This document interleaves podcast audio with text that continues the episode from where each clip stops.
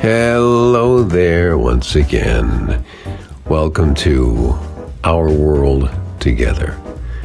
And it's a nice place to be, especially on a day like this. Thanks for being with me, and so glad to be with you today. Got my booster shot, so we're going to see how we feel in, uh, in a few hours. But so far, not bad. Of course, it's only been an hour, so we'll see what happens. You know, I was thinking about this since it's the Christmas season, you're buying all of these gifts. I love the car ads on television. You know, the Mercedes Benz or BMWs or Toyota RAV4 or 5 or 6 or 7 or whatever they have. I do remember Christmas when I did get an automobile. My aunt passed away in 1984. My uncle didn't want to keep the car that they had together because, you know, it, it brought back some sad memories for him. So rather than sell it to someone that he didn't feel he had a connection with, he, he gave it to me for Christmas. Everybody was so good about not letting me in on the fact that I had this, this car for Christmas. It was so helpful. It was pretty new. Uh, I guess uh, it was 1984 car, but this must have been 86. So it was in good shape. It was uh, nice to have a car. Obviously, I didn't drive it, but my nephew did. He was working with me in the organization that we were in the, at the time called the Riverside Drivers. It was a band. We went all over the place, all over the country, mainly the East Coast and some of the Midwest. And it made it easy. We kept it until we moved to Seattle, and that helped us finance that whole thing. So that was a great Christmas gift. I shouldn't make fun of anyone that gets a BMW or a Mercedes Benz, I suppose. But you know, when you think of the Christmas gifts that you got when you were a little kid, and I was thinking about this earlier as I was considering what I wanted to talk about in this next segment that you and I are going to spend together. I thought of uh, some of mine, my my uh, most impressive presents. I remember when I was six, I got a Remco 99, and that was a that was a pretend automobile and had it had a, uh, a steering wheel, it had a shift, it had directional lights. You could blow the horn; it would make a noise like an engine. That's pretty cheesy, but when you're a little kid, it makes all the sense in the world, and it was so much fun to pretend as if I were driving. Now, may I many may know that I am a person who cannot see, so I, I happen to be a blind person. So I didn't get the fact that it looked cheesy and stupid, you know. eh, But even when you're a little kid, it doesn't, I guess, because your imagination trumps everything else. So it was a fun little thing to have. The next impressive thing was a I I wanted a tape recorder. I must have been 12, 11 or 12. A portable one, you know. Got one from Radio Shack. It was probably worth about $15, but to me, it was awesome. And you're hearing, by the way, Blossom the cat. Go ahead, say something. Now you don't want to speak,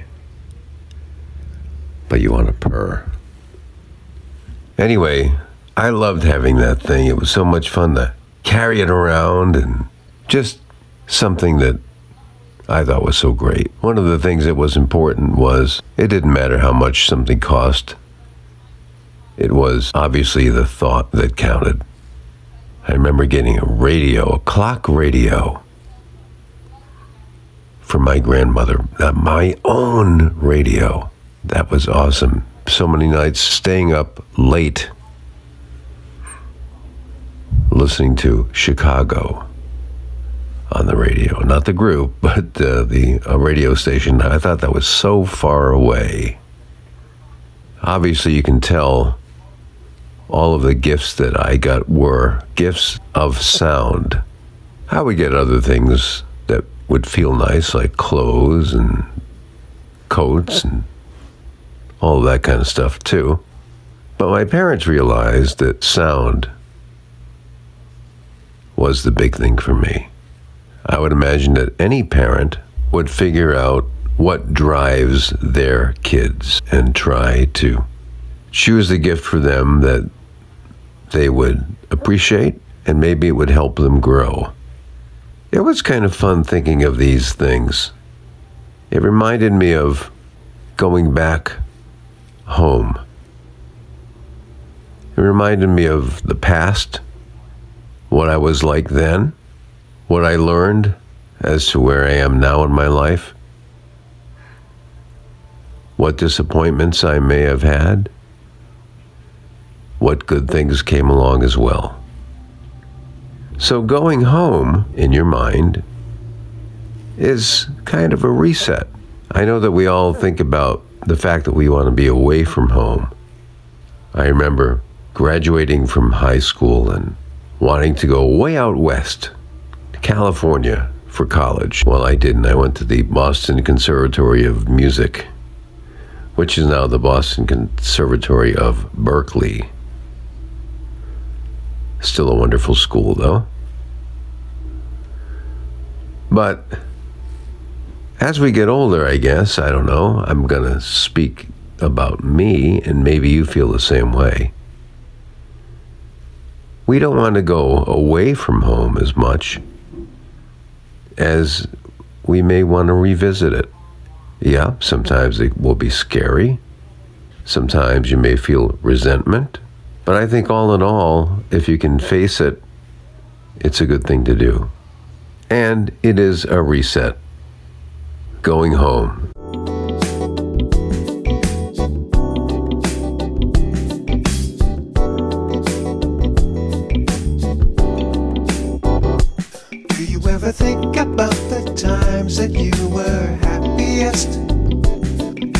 Go back as far as when you were a little kid? What about the people that you knew? What about the stages you went through? What about the places you remember in your mind? Do you think about the winter snow or summer at the beach? Do you think about all that you loved was never out of reach? What about your classmates and your friends? Seeming like the times would never end. Feeling like you want to take a journey to your home.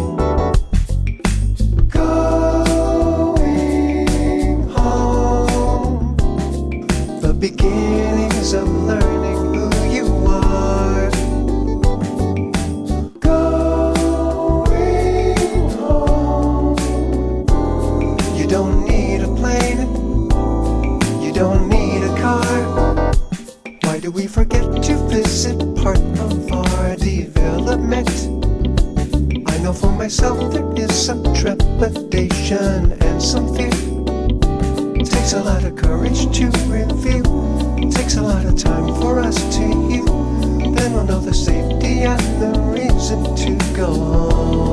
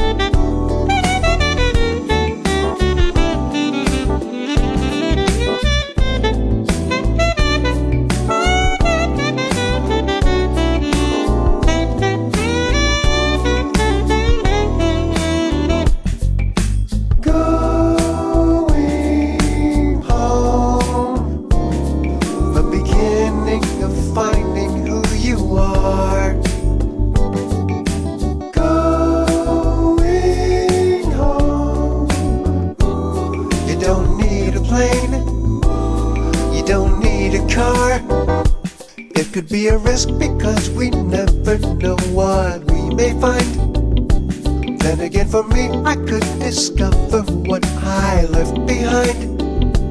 There may be some anger and some loss, but it could be more than worth the cost. Then we'll finally understand the value of our home. Takes a lot of courage to reveal, takes a lot of time for us to heal. Then we'll finally understand the value of our home. Understanding the value of our home. Some trepidation, some fear, some anger, some resentment, maybe some loss. We all will feel that probably. But you know, it certainly could be worth the cost, don't you think? Home isn't necessarily the physical location, it's the location of yourself in your growing, in your experience. And to go back and do a reset, not a bad idea. Let's take a journey in our mind and go back there for just a little bit. Come back to where you are, but learn from what you experienced there. I thank you so much for being with me, and I had so much fun being with you. If you like this, click like and subscribe. We'll talk to you soon. Big love to everybody.